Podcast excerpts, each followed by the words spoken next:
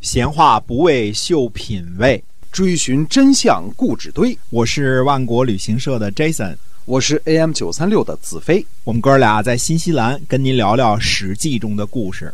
各位亲爱的听友们，大家好，欢迎又收听我们《史记》中的故事啊！我们每天为您更新，感谢您一直以来的关注。好，咱们继续的书接上文。嗯，那么公元前五百五十年呢，晋国嫁女给吴国，齐国的子家呢，呃，陪送齐国陪嫁的一个应妾。呃，我们说说这其中的事儿啊。嗯先说呢，晋国嫁女给吴国这事儿呢，其实是不合春秋礼法的。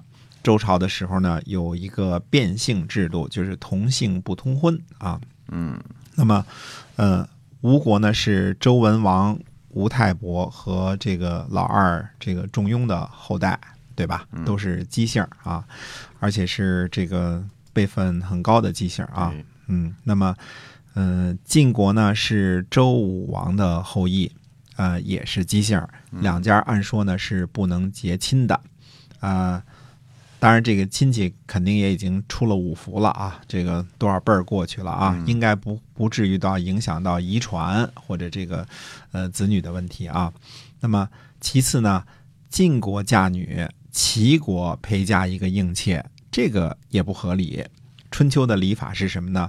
同姓的才陪嫁应妾呢。嗯，比如说这个晋国嫁公主啊，是魏国或者鲁国的陪嫁，那么呃，这个陪嫁一个应妾啊，做对做做这个这是比较正常的，嗯呃，或者是呃这个姬姓娶其他姓的公主，其他姓陪嫁，这也合理，对吧？啊嗯那么这个姬姓的公主嫁给姬姓的国君啊，这这个个不合理是吧？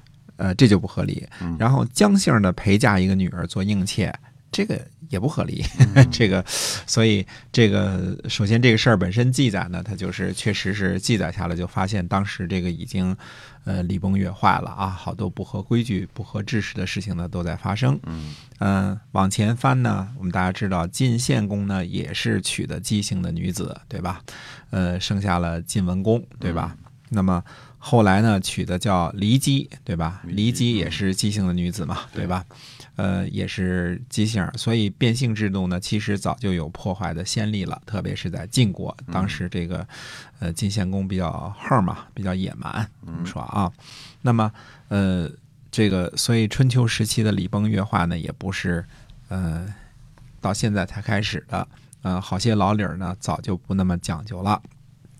齐庄公呢，让这个送陪嫁的这个大夫子家呀，用一辆带棚儿的车，趁着送陪嫁的这个应妾的机会啊，把栾盈和他的党羽一起偷运回了晋国，进入了曲沃。栾盈呢，夜里呢就去见了这个守护守护曲沃的大夫呢，叫虚武，就告诉他呢要发难。虚武说呢不行，说上天呢要废掉栾家，谁能兴旺他呀？先生您肯定也不能幸免，不是我爱惜性命，是做不到啊这事儿。嗯栾盈说呢，就算是这样，因为依靠先生您的缘故呢，我就是死了，死而无悔。呃，是我呢对不住老天，您是没有任何过错的。哎，这样一说呢，呃这个虚武呢就决定答应帮忙。虚武呢就把这个曲沃的众人找来，请他们喝酒，啊，还演奏音乐。虚武说呢，如果现在栾盈也在，那该有多好啊！啊，众人都说呢，如果能够得到我们的主人为他而死啊，虽死犹生。大家呢就叹息啊，也有人哭泣，嗯开始哭了。可见原来这个栾盈对待手下呢确实是不薄啊。这个时候，栾盈突然现身，遍拜众人啊，给大家磕头行礼了。嗯，这么真情流露啊，这个这个史书的记载呢就到此为止。嗯但是呢，呃，可以想象这些手下呢又重新见到老主啊，这个都是这个非常的感激的不得了，是马上答应就投奔他， 干什么事儿都行啊。在这个晋国的各大家族之中呢，呃，赵家呢，因为栾书陷害赵同和赵括的事儿呢，怨恨这个栾家，这前面我们讲过啊。赵家呢跟韩家的关系很好，两家呢比较的和睦。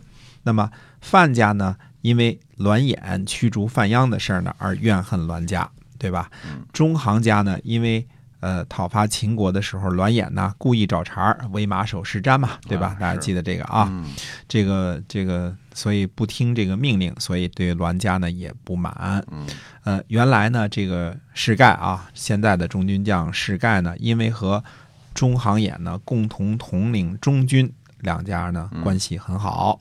那么智家呢，当时的智营呢，呃。年纪还很小呢，嗯听命于中行家，哎因为智家跟中行家这个本来都是荀家嘛，对吧？？嗯寻找嗯哎，智家的先祖荀守本来就是中行家的先祖荀林赋的弟弟，两家呢血脉相连。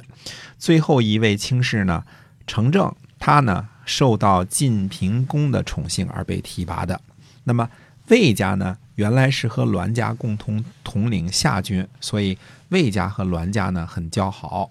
那么栾盈呢，也和魏叔的关系呢很好。现嗯在魏叔是这个魏家的这个呃家督啊。嗯那么呃，其余大夫呢，也都是他们这一派的。栾盈呢，靠着魏家的帮忙呢，率领曲沃的甲士呢，进入了国都新绛。我们说这个新绛呢，位于现在山西侯马啊。嗯那么当时呢，乐王府呢侍奉在范宣子石盖旁边儿，就有人报告说呢，说栾氏进入国都了。啊、石盖呢一下非常的恐慌啊。那么乐王府说呢，就对这个石盖说，他说保护国君呢进入别宫一定不会有害的，而且呢栾氏呢得罪人太多了，您呢是当政大臣，栾盈呢从外边进城，您执掌政权，有很多利好的地方。您既然拥有权力呢，呃，能够掌控民众，没有什么好担心的。支持栾氏的大概也只有魏氏吧，我们可以强迫魏氏。平息动乱呢，要靠权柄，您可千万不能懈怠啊！啊嗯，这乐王府给这个，呃，范宣子世盖打气儿呢啊，在这儿，哎，对那么突然一下，栾盈，呃，而且算是很怎么说呢，很戏剧性的办法啊，躲在这个陪送应妾的这个大篷车里边啊，嗯嗯呃，潜入了曲沃，而且呢，呃，收服了曲沃的众人，呃，就带兵呢，就因为魏家的帮忙的关系呢，就攻入了都城。嗯那么到底这个会这个事件会演变成什么样呢？